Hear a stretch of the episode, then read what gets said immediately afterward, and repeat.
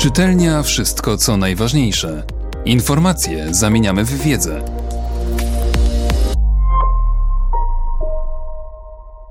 Profesor Piotr Biłos. Dzieje propagandy, dzieje wolności. O tym, jak inni opowiadają o Polsce i naszej historii. Konieczne jest wypracowanie odpowiednich sposobów formalnych tak, by polskie racje innym sprzedać, ale również by Polska stała się partnerem w dyskusji, podmiotem, który uczestniczy w procesie narracyjnej budowy wspólnego świata. Jest 8 września 2009 roku. Godzina 20.35. Na pierwszym kanale francuskiej telewizji państwowej France 2 zaczyna się pokaz szumnie zapowiadanego, wielkiego dokumentu o II wojnie światowej. Zbierała do niego materiały przez dwa lata dziesięcioosobowa ekipa. W 30% są to filmy kolorowe, reszta została poddana koloryzacji. Tego pierwszego wieczoru ponad 6,5 miliona widzów w samej Francji zasiada przed telewizorem, by obejrzeć pierwszy z sześciu 52-minutowych odcinków. Do kolejnych przysiądą się dodatkowe 1,5 miliona. Mniej więcej w tym samym czasie dokument zostanie pokazany w Belgii, następnie w Szwajcarii i Danii. W końcu emisja obejmie 165 krajów, a według opinii jego twórców w ciągu pięciu lat film zyska ponad miliard widzów na całym świecie, między innymi w krajach arabskich. Skupmy się jednak na tej francuskiej premierze. Każdy widz rozpoznaje głos opowiadacza speakera, mimo że go nie widzi i nie zobaczy bo to Mathieu Kasowic, taki francuski Marcin Dorociński. Głos ma przejmujący, taki głos, ciepły, głęboki, lekko chropawy, chce się darzyć zaufaniem, bo to głos, który zaufanie wzbudza. Dochodzi 15 minuta filmu. Pojawia się pierwsza wzmianka o Polsce. Stanowczym tonem Kasowic stwierdza: Niemieckie terytorium w 1919 roku zostało podzielone na pół po to, by zapewnić Polsce dostęp do morza. Polska w tym kontekście to tylko cel wojenny Hitlera. Ani teraz, ani później nie doczeka się przyznania jej statusu podmiotu. Co gorsza, w takim zdaniu najazd na Polskę zyskuje uzasadnienie, gdyż przedstawione jest jako konsekwencja tego, że 20 lat wstecz ktoś podjął decyzję o rozdzieleniu niemieckiego terytorium gdańskim korytarzem. Oczywiście w wersji francuskiej użyta jest forma de Danzig. Widz nie dowie się nic a nic o Rzeczpospolitej obojga narodów, ani o jej rozbiorach, ani o złożonej historii Prus królewskich, czy o krzyżakach. Słowem, nie dowie się nic o Polsce i o Polakach. Jedyny przekaz to to, że Hitler Polskę zaatakował, gdyż ta była odpowiedzialna za podział terytorium niemieckiego. Co do Polski, jej miejsca w globalnej partyturze to tylko pierwszy akord ale ów gwóźdź, by sięgnąć po inną przenośnie, który dokument z 2009 roku tylko wyjął z worka, ostatecznie do trumny Polski międzywojennej wbije jego kontynuacja z 2014 roku, zrealizowana przez tę samą ekipę z okazji stulecia zakończenia I wojny światowej. Nie wyprzedzajmy jednak wypadków. Skupmy się już nie tylko na, powiedzmy, przemilczeniach, lecz na globalnym przekłamaniu dotyczącym Polski oraz kampanii wrześniowej, jaki cechuje film z 2009 roku. Film zaczyna się od ukazania epilogu wojny i zburzonego w 1945 roku Berlina. Widz na wstępie dowiaduje się o dramacie niemieckich kobiet, znajdujących wyraz w dobrze znanej we Francji książce Kobieta w Berlinie, z której opowiadacz wydobył takie zdanie. Lepiej mieć Niemca na brzuchu, aniżeli Amerykanina na głowie. Berlin, jedyne miasto wspomniane w tej części filmu, to według speakera jedna z głównych europejskich stolic kultury, miasto cieszące się wolnością w stopniu jednym z najwyższych na świecie. Było tak, aż do chwili objęcia władzy przez Hitlera. Ten zaś przy pomocy swoich band zawłaszczył sobie kraj, mimo iż naród wcale mu tak bez reszty nie ufał, lecz dyktator posiadł dar hipnotyzowania mas. Przez pierwszy kwadrans Polski nie ma. Mowa jest wprawdzie o głównych zadaniach w agendzie Hitlera, ale pierwsze na liście to zniszczenie Francji oraz wymazanie upokorzenia spowodowanego traktatem wersalskim gdyż ten pozbawił Niemcy własnej armii oraz części terytorium. Kwestia terytorium powróci. Jednak i zarazem całkiem logicznie, po sześciu minutach, Hitler postanowił zlikwidować to, co nazywał najgorszą potwornością traktatu wersalskiego. Chodzi o gdański korytarz i wyznaczył na odzyskanie Donzig oraz inwazję Polski datę 1 września 1939 roku. Kwestia polska to w dokumencie zaledwie tło. Mało znaczący epizod i całość narracji mu poświęconej sprowadza się do trzech podstawowych punktów. Tworzą one układ hierarchiczny pod względem przekłamań i bezkrytycznego powielania propagandy, zarówno hitlerowskiej, przede wszystkim, jak i brytyjsko-francuskiej. Pierwsze nieścisłości są, powiedzmy, mniej szokujące, choć zarazem także przyczyniają się do osiągnięcia efektu końcowego. Atak miał nastąpić o godzinie 5.35 i pierwszy wystrzał armatni, na ekranie ukazuje się okręt wojenny, pancernik II wojny światowej skierowany został przeciwko Donzigowi. Jak widać, ani godzina się nie zgadza, ani nie są wymienione czy to Wieluń oraz Tczew, czy Westerplatte. Wbrew pozorom nie jest to kwestia mało istotna, gdyż cały dokument cechuje jawne pominięcie polskich nazw i nazwisk. Następnie mowa jest o reakcji Francuzów i Anglików, ale znowu Polska i Polacy stanowią tylko tło, bo nie chodzi o ich obronę i namysł nad miejscem Polski w porządku europejskim, gdzież tam. Lecz o grymas na twarzy Führera, gdy ten dowiedział się, że Francja i Wielka Brytania postawiły mu ultimatum i wypowiedziały wojnę. W całym tym odcinku film skupia się na Hitlerze, ukazując go w różnych sytuacjach i pozach. A to na pokładzie samolotu, a to w samochodzie, przy kuchni polowej, w otoczeniu wiwatujących tłumów. Trwa to całą minutę i 15 sekund. To bardzo dużo, biorąc pod uwagę rytm przepływu obrazów w całym filmie. I w ten sposób wprowadzony zostaje ostatni epizod sam najazd. Cytat mówi sam za siebie. Polscy lansjerzy poprowadzą bitwę należącą do innej epoki, szarżując na niemieckie czołgi zostaną całkowicie zmiażdżeni. I to wszystko. Ani słowa o realnych potyczkach i dramatyzmie całej kampanii. Czy można sobie wyobrazić większe szkody z punktu widzenia wizerunku historii Polski? Otóż można i film ten dokona ich. Gdyż w tym miejscu głos speakera zawiesza się całkowicie, ustępując miejsca obrazom i ciężkiej dramatycznej muzyce. Potrwa to aż 40 sekund, podczas których widz zobaczy nużące się w błocie martwe konie, dla pogrzebania których jacyś ludzie starają się łopatami wykopać doły. Pod koniec sekwencji jeszcze zobaczymy poprzewracane końskie furmanki. Na szczęście szybko opuszczamy ten teren, by przenieść się do Paryża na dworzec wschodni, Gare de l'Est. Oczywiście konie zostały użyte po to, by pokazać w rzeczywistości jakże względne zacofanie Polski, ale stanowią także podpowiedź, w rzeczy samej nie było sensu podać Polsce pomocnej dłoni, choć z samego filmu nie dowiemy się raczej o braku pomocy ze strony mocarstw zachodnich dla Polski. Z opowieści płynie odwrotny wniosek. Owszem, Francja i Wielka Brytania, przeciwstawiając się Hitlerowi, pospieszyły Polsce z pomocą. No i jeszcze jedno, zwrócił mi uwagę ktoś, skoro pokazuje się martwe konie, to znaczy, że nie ma zabitych ludzi. Wiele obecnie się robi w Polsce w celu upowszechnienia wiedzy historycznej oraz wyczulenia społeczeństwa. Jakiego w tym miejscu użyć słowa? Zwykłych obywateli, może po prostu każdego z nas, na historyczność leżącą u podstaw tego, co współczesne. Rzecz jasna, jedna z głównych kwestii zaprzątających polskie głowy to rozciągnięta na długie lata, dziesięciolecia, a nawet całe wieki walka Polaków o niepodległość.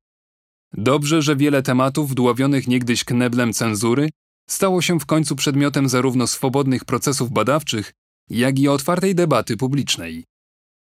Ten wysiłek skierowany głównie do polskich odbiorców jest w toku, ale warto zadać sobie pytanie, jak wiele z tych tak gorliwie w kraju roztrząsanych spraw przenika do świadomości obywateli innych państw, na przykład europejskich. Czy da się w tej materii wyciągnąć wnioski natury ogólnej, czy należy raczej uznać, że sytuacja rysuje się inaczej w zależności od kraju i państwa branych pod uwagę? Druga odpowiedź wydaje się trafniejsza, choć nie sposób jednocześnie zaprzeczać istnienia ogólnych trendów. Nawet jeśli wiele zostało do zrobienia, w anglojęzycznej strefie językowej da się zauważyć pewne krzepiące zjawiska. Między innymi publikacje Halek Kochanski, Normana Davisa, Adama Zamojskiego, Alexander Ritchie, Keneta K. Koskodana, Lynn Olson i Jana Valentina, Madeleine Mason, Timothy'ego Snydera lub Marcy Shore czy Aileen McGuinness. Zupełnie inne oblicze ukazuje strefa francuskojęzyczna i właśnie ten temat chciałbym podjąć, choć jednocześnie pragnę zwrócić uwagę, że Francja bynajmniej nie stanowi terytorium wyjątkowego. Traktować ją należy jako istotny nadal punkt odniesienia i wiele poczynionych na jej gruncie uwag daje się odnieść do innych stref klimatyczno-geograficznych. Tak czy inaczej, to co tam widać dziś należy potraktować jako poważną przestrogę. Warto także pamiętać, że nie wystarczy mieć racji pod względem treści. Konieczne jest wypracowanie odpowiednich sposobów formalnych tak, by te racje innym sprzedać, ale również tak, by Polska stała się partnerem w dyskusji, podmiotem, który uczestniczy w procesie narracyjnej budowy wspólnego świata.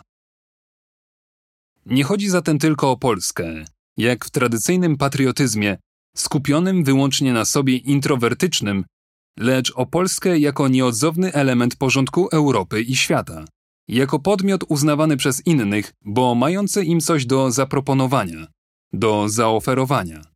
Coś, co przedstawia w ich oczach wartość i co będą chcieli nabyć. Czekam zatem na dokument, w którym zadano by pytanie, czy aby nie jest tak, że solidna Polska stanowi tamę przeciwko cyklicznemu rozpętywaniu się niemieckiego oraz rosyjskiego imperializmu. Bo póki Polsce starcza sił, ryzyko globalnej wojny w Europie znacząco obniża swój poziom. Taki wniosek wydaje się płynąć z przeglądu historii Europy w jej kilku minionych wiekach. Zanim to jednak nastąpi, warto się pochylić nad wymową dotychczas powstałych wielkich sag dokumentalnych. Wiadomo, że trafiają one do wielkich rzesz społeczeństw, także do tych odbiorców, dla których głównym układem odniesienia jest kultura popularna. Ale stanowią one także ważny bodziec dla tych, którzy z historią mają do czynienia w wymiarze naukowym czy popularyzatorskim. Przez to owe sagi zyskują status wielkiej świeckiej mszy. Z historii czynią temat atrakcyjny, podany w formie łatwo przyswajalnej. Bardzo istotny jest dobór materiałów, ale także opowieść speakera, w którego wciela się, o czym była mowa, ktoś o charakterystycznym, przejmującym głosie. Fenomen speakera w Polsce oczywiście jest znany i wielu z nas kojarzy głos Krystyny Czubówny czy Bogusława Wołoszańskiego. Choć Wołoszański operuje nie tylko głosem, lecz inscenizuje także siebie samego w całej postaci. A ostatnio do szerszej widowni trafił film animowany wyprodukowany z inicjatywy IPN, któremu głosu użyczał znany aktor Sean Bean. Jak dotąd to jedna z niewielu, a może jedyna, próba nawiązania dyskusji na poziomie światowych trendów narracyjno-formalnych. W takich filmach nie ma mowy o pogłębionej refleksji nad samą historią, albo inaczej, autorzy wszystko już przemyśleli za nas. Celem przekazu nie jest stawianie pytań, tylko uświadamianie pewnych prawd. W wypadku serii Apokalipsa wydaje się, że chodzi przede wszystkim o bezmiar okropności, jaki niesie ze sobą wojna.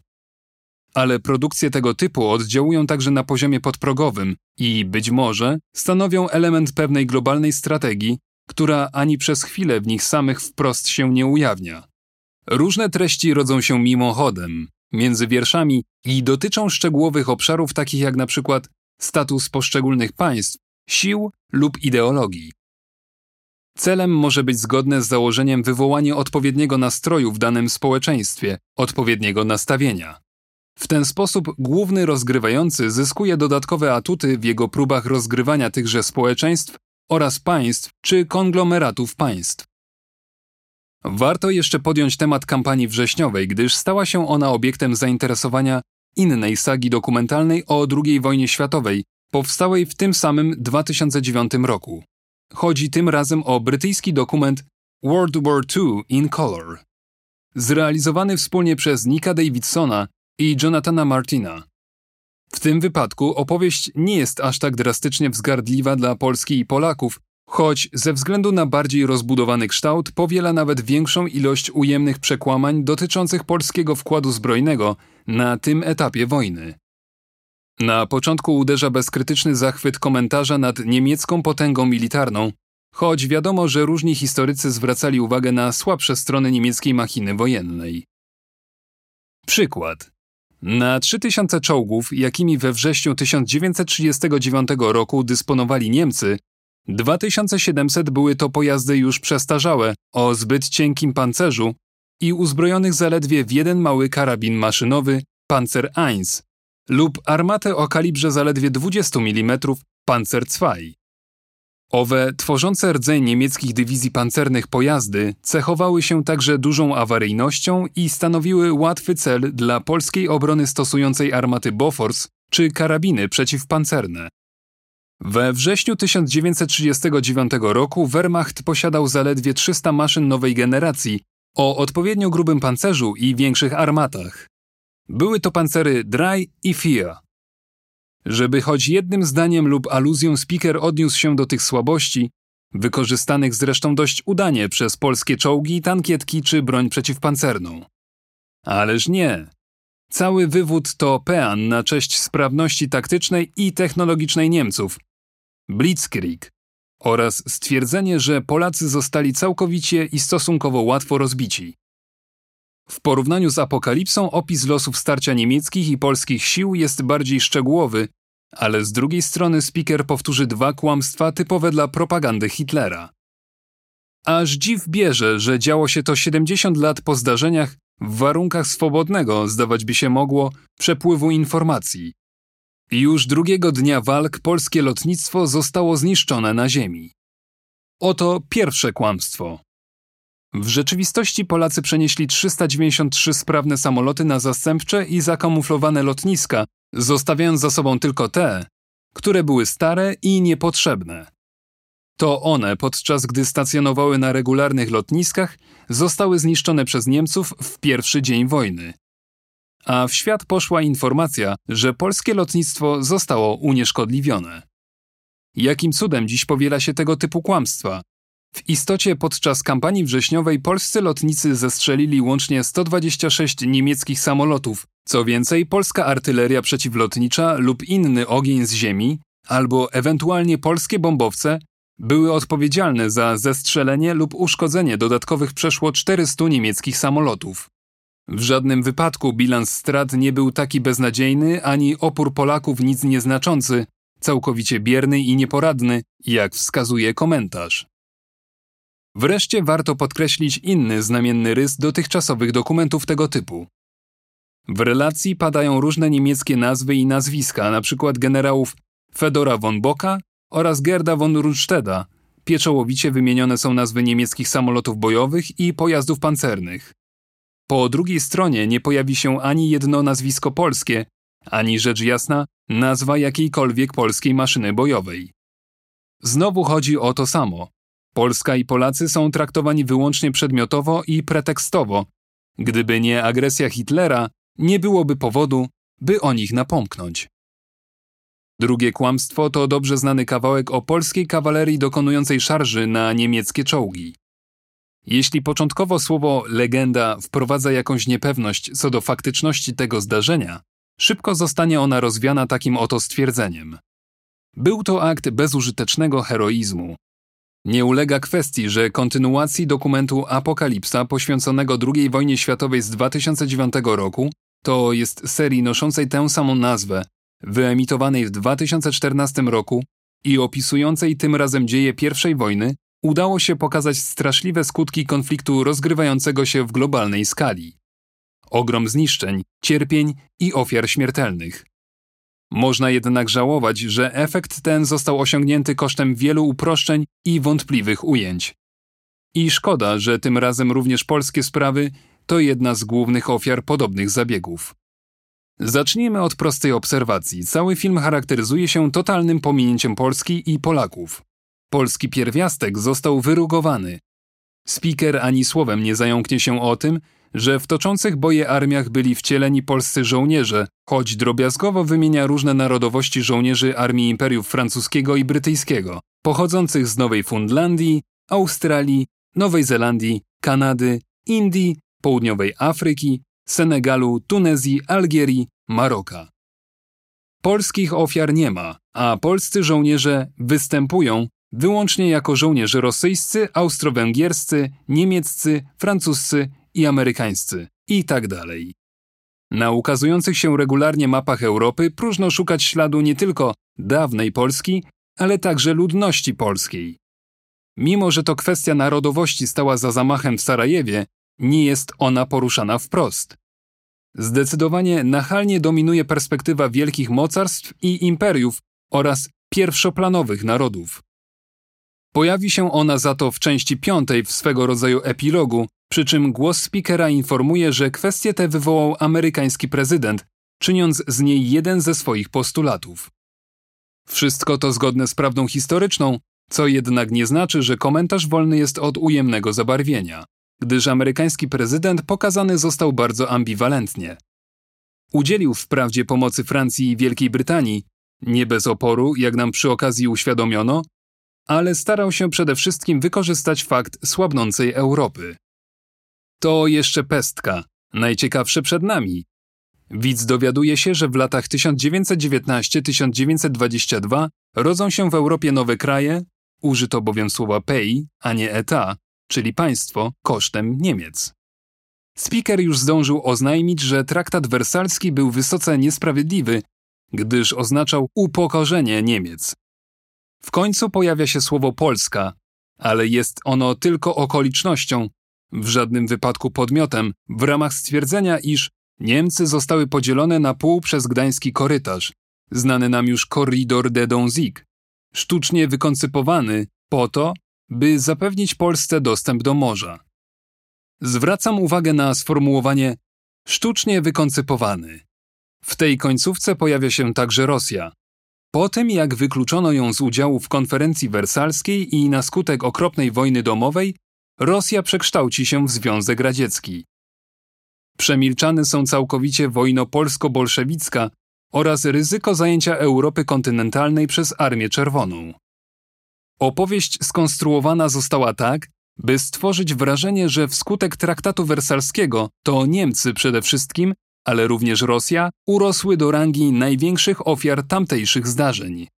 Zmierzając do konkluzji tego szkicu, pragnę nawiązać do pewnej publikacji, wysoko notowanej na giełdzie naukowych osiągnięć ostatnich lat w zachodniej Europie i na podstawie wypaczeń dotyczących Europy Środkowo-Wschodniej, zwłaszcza zaś Polski, jakich się ona dopuszcza, zaproponować listę takich czułych punktów, strategicznie kluczowych z punktu widzenia lepszego rozumienia spraw polskich na świecie.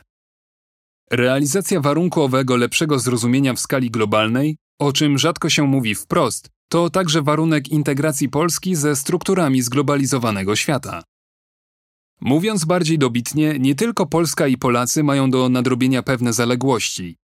Pamiętajmy jednak, to od nas w decydującej mierze będzie zależeć, czy wynajdziemy sposoby na to, by zarówno pod względem treści, jak i samej formy, drugi ten człon jest niezwykle istotny, pomóc światu zrozumieć, czym była Polska i jaką rolę może ona spełniać w ogólnym porządku europejskim i światowym. Punkty te, będące aspektami historii, symbolami, wokół których wypada rozwinąć szczególnie czujną i wzmożoną aktywność, nazwałbym strategiczno-narracyjnymi twierdzami modlin europejskiej, nie tylko polskiej historii. Takimi centralnymi portami komunikacyjno-narracyjnymi, gdyż to od ich funkcjonowania w dużej mierze zależy to, jak polska kultura, naród, zbiorowość rozpracowywana jest przez ogólną sieć przepływów informacji na świecie. Podaję po kolei w porządku chronologicznym, logicznym. Po pierwsze, należy przypominać, że w 1918 roku Polska powstała, odrodziła się ponownie nie tylko dzięki szczęśliwemu zbiegowi okoliczności i nie tylko dlatego, że akurat taki pomysł mieli wtedy Francuzi na zabezpieczenie się od Niemiec na wschodzie. Gdyż rewolucja bolszewicka zamroziła skuteczność zasłużonej Alliance Franco-Russe. Inaczej niż stwierdzono to we wspomnianej przeze mnie sadze historycznej, ale także naukowej publikacji, Polska odradza się również dzięki staraniom samych Polaków, Legionów i Józefa Piłsudskiego, Komitetu Narodowego Polski, którym steruje Roman Dmowski, aktywności Ignacego Jana Paderewskiego za oceanem. Ja wiem, że my Polacy o tym doskonale wiemy. Chodzi o to, byśmy spowodowali, by poza nami inni też o tym wiedzieli i rozumieli, że przemilczanie takich faktów to obciach. Po drugie, we wspominanej naukowej publikacji czytelnikowi proponuje się, narzuca, listę najbardziej ważkich zdarzeń przełomów historii XX wieku w Europie. Major Milestones of the 20th Century. Są to rewolucja w Rosji, Trzecia Rzesza, Holokaust oraz Zimna Wojna. Otóż zabrakło na tej liście pojęcia zagarnięcia przez Sowietów Europy Środkowo-Wschodniej, dokonanego za zgodą aliantów. Przypominajmy o tym grzecznie, ale stanowczo.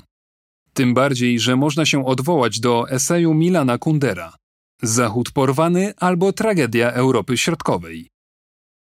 Po trzecie, coraz częściej historia Europy w XX wieku pisana jest z podwójnej perspektywy niemieckiej i rosyjskiej, mimo iż autorzy takich syntez sami najczęściej wywodzą z innych krajów. We wspomnianej publikacji naukowej autorzy nawet się z tym nie kryją i stwierdzają to wprost. Obu tym krajom te, ale także kulturom, narodom, ustrojom politycznym, działaczom powierza się rolę bycia środkami ciężkości europejskiej historii XX wieku. Istnieje bowiem szersze pozwolenie, aby tak było i tworzy się pewien rodzaj konsensu wokół tego. Aby nie posądzono mnie o gołosłowność czy idealizm, bo wcale nie jest tak, że takie podejście wynika z chłodnej i rzeczowej analizy faktów, posłużę się jednym przykładem. Jak twierdzą autorzy wspomnianej publikacji naukowej, wszelkie badania opinii publicznej, ale także kwerenda przeprowadzona na podstawie wyszukiwarki Google, dowodzą, że do statusu symbolu numer jeden zimnej wojny urósł mur berliński i jego zniszczenie.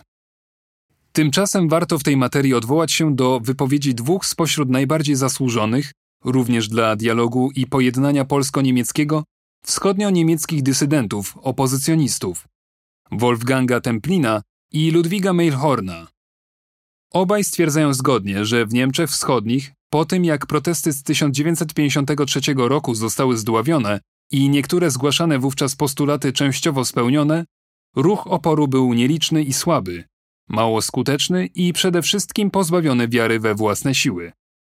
To powodowało, że wschodnio-niemieccy opozycjoniści wzorowali się na korze i solidarności, a z biegiem czasu nabierali coraz większego dystansu do polskiego ruchu społecznego, bo obawiali się, że może on doprowadzić w końcu do interwencji sowieckiej i wojsk Układu Warszawskiego, co by oznaczało najazd niemieckich jednostek na Polskę, który źle im się kojarzył i którego chcieli uniknąć.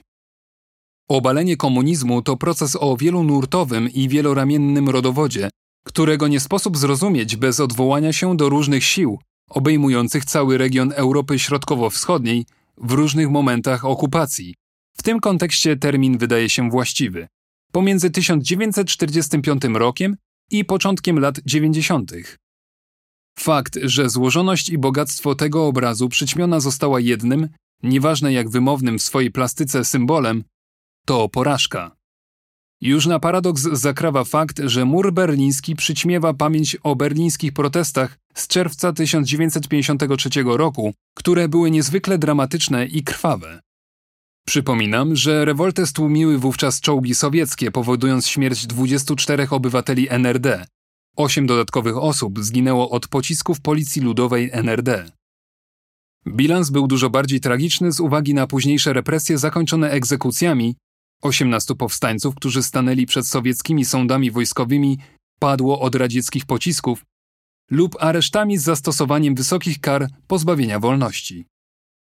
Powstanie czerwcowe słusznie uważa się za pierwsze tych rozmiarów wystąpienie klasy robotniczej i ludu przeciwko władzy komunistycznej w bloku wschodnim. Stało się ono źródłem inspiracji dla Polaków i Węgrów trzy lata później. W ten sposób powstawały poszczególne ogniwa łańcucha wydarzeń w Polsce i na Węgrzech w 1956 roku. W 1968 roku w Czechosłowacji i Polsce, w latach 1970, 1976, 1980, 1981 i tak dalej w Polsce. To wyliczenie nie jest wyczerpujące. Zdarzeń i krajów wypadałoby przytoczyć więcej. Po czwarte, coraz częściej na obwolucie różnych książek można dziś przeczytać w różnych światowych językach. W Polsce w roku 1943 tak jakby polski organizm państwowy był wówczas aktywny i odpowiedzialny za to, co się na polskich ziemiach działo. Podobnie wszyscy dziś na świecie piszą, został deportowany do obozu Auschwitz w Polsce. Otóż Auschwitz nie tylko był obozem niemieckim, dyskusja ta jest dobrze znana wszystkim, ale przypominam, że Oświęcim i okolice zostały bezpośrednio wcielone do III Rzeszy, co oznacza, że w 1943 roku były to po prostu Niemcy. Stąd zresztą do dziś w tym wypadku używa się niemieckiej nazwy Auschwitz, podczas gdy na określenie obozów pozostających w granicach generalnego gubernatorstwa posługujemy się polskimi nazwami takimi jak Majdanek. No właśnie, generalne gubernatorstwo. Polska historiografia i tradycja zwykły uważać, że w latach 1939-1945 występuje zjawisko okupacji. Wszyscy tak mówimy i myślimy, ale czy słusznie? I czy nie przyczyniamy się przez to mimowolnie do utrwalania pewnych uprzedzeń względem Polski? Znam oczywiście argumenty przemawiające za terminem okupacja, włącznie z unikalnym zjawiskiem państwa podziemnego. Nie chcę się upierać i nie jestem specjalistą od prawa wojennego, natomiast wiem, że okupacja w Polsce i we Francji to zupełnie dwie różne rzeczy i przeczytałem, że aby można było mówić o okupacji, spełnione muszą być co najmniej dwa warunki: podpisanie rozejmu oraz uszanowanie przez okupanta struktur państwowo-administracyjnych okupowanego państwa, gdyż pojęcie okupacji niejako z góry zakłada własną tymczasowość. W świetle takich stwierdzeń rychło może się okazać, że mówienie o okupacji niemieckiej w Polsce w latach 1939-1945 to dość swobodna przenośnia, a nie rzetelne stwierdzenie faktów. Po piąte, co i róż w rozważaniach nad historią daje o sobie znać pewien trend stwierdzający wprost lub między wierszami, że to Niemcy były główną ofiarą XX wieku w Europie. Ewentualnie przy jednoczesnym stwierdzeniu, że były one głównym katem, ale jedno nie wyklucza drugiego. Gdyż w dwóch kluczowych tejże historii momentach mianowicie w roku 1919 i 1945, ich terytorium zostało drastycznie pomniejszone. I jakimś dziwnym trafem w obu wypadkach, i tak to stoi w naukowych publikacjach, o których wspomniałem, stwierdza się bezkrytycznie, że owe terytorialne straty odbyły się na korzyść Polski, czy mówiąc inaczej, to Polska raz po raz poszerzała swoje terytorium kosztem Niemiec. Zwracam uwagę na określenie kosztem, gdyż używa się go wprost. Po szóste, kiedy w zachodnich dyskusjach pojawia się już temat Polski, bardzo często i z reguły z ust historyków mających taki czy inny polski rodowód pada argument, jakoby polską historiografię dałoby się podzielić na dwa nurty patriotyczny i krytyczny. Przy czym rzeczony nurt patriotyczny zostaje przedstawiony w sposób karykaturalny i tendencyjny jako dążący za wszelką cenę, również zatem za cenę kłamstwa, przeinaczeń i przemilczeń, do utwierdzenia idei Polski i Polaków jako zawsze tylko padających ofiarą potężniejszych sąsiadów i jako uosobienie tego, co nigdy się nie skalało, co na przestrzeni wieków pozostało niepokalane. Po drugiej stronie za to mieliby się znaleźć rycerze prawdy, orędownicy sprawiedliwego traktowania wszystkich niuansów historii oraz, jednak w przeważającej mierze, dzielnego stawiania czoła tejże historii mrocznym kartom. Otóż taki podział w żaden sposób nie wydaje mi się per se prawomocny. Po pierwsze dlatego, że popycha nas w objęcia niezwykle kontrowersyjnego założenia, że historia w nieunikniony sposób splata się z moralizatorstwem. Po drugie dlatego, że inspiracji szukałbym jednak po stronie historiografii, która przy okazywaniu przywiązywania do idei Polski będzie umiała zachowywać krytycyzm w stosunku do wszelkich aspektów nie tylko dziejów Polski, ale także dziejów w ogóle i będzie starała się owe dzieje Polski rozpatrywać w komparatystycznym świetle dziejów w ogóle. Zawsze udzielam tej samej rady. Proste binarne podziały są szkodliwe i trzeba starać się je przezwyciężać. Zresztą pragnę zwrócić uwagę, że wielu najwybitniejszych umysłów, dla których krytyczna analiza polskich dziejów i kultury stanowiła niejako hasło, przezwyciężało takie schematyczne podziały, przez co nie dają się oni prosto zaszufladkować ani po jednej, ani po drugiej stronie rzeczonej barykady.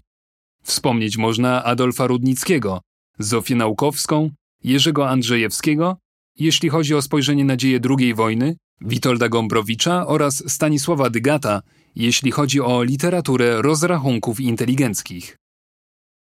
Po siódme, wreszcie nigdy dość nie będzie przypominać światu i sobie o wolnościowych aspiracjach tak żywych w dziejach Polski, swoistym wolnościowym paradygmacie, na którym opiera się ustrojowa tradycja Polski. Dotyczy to zarówno dawnej Rzeczpospolitej, jak i dwudziestowiecznej Solidarności. Przy wszystkich mankamentach i na szerokim europejsko-porównawczym tle, owe tradycje i aspiracje stanowią potężne źródło inspiracji. Bo nigdy dość poszerzania własnej wolności za pomocą pracy organicznej. Czytelnia Wszystko co najważniejsze. Czytał Mateusz Mleczko.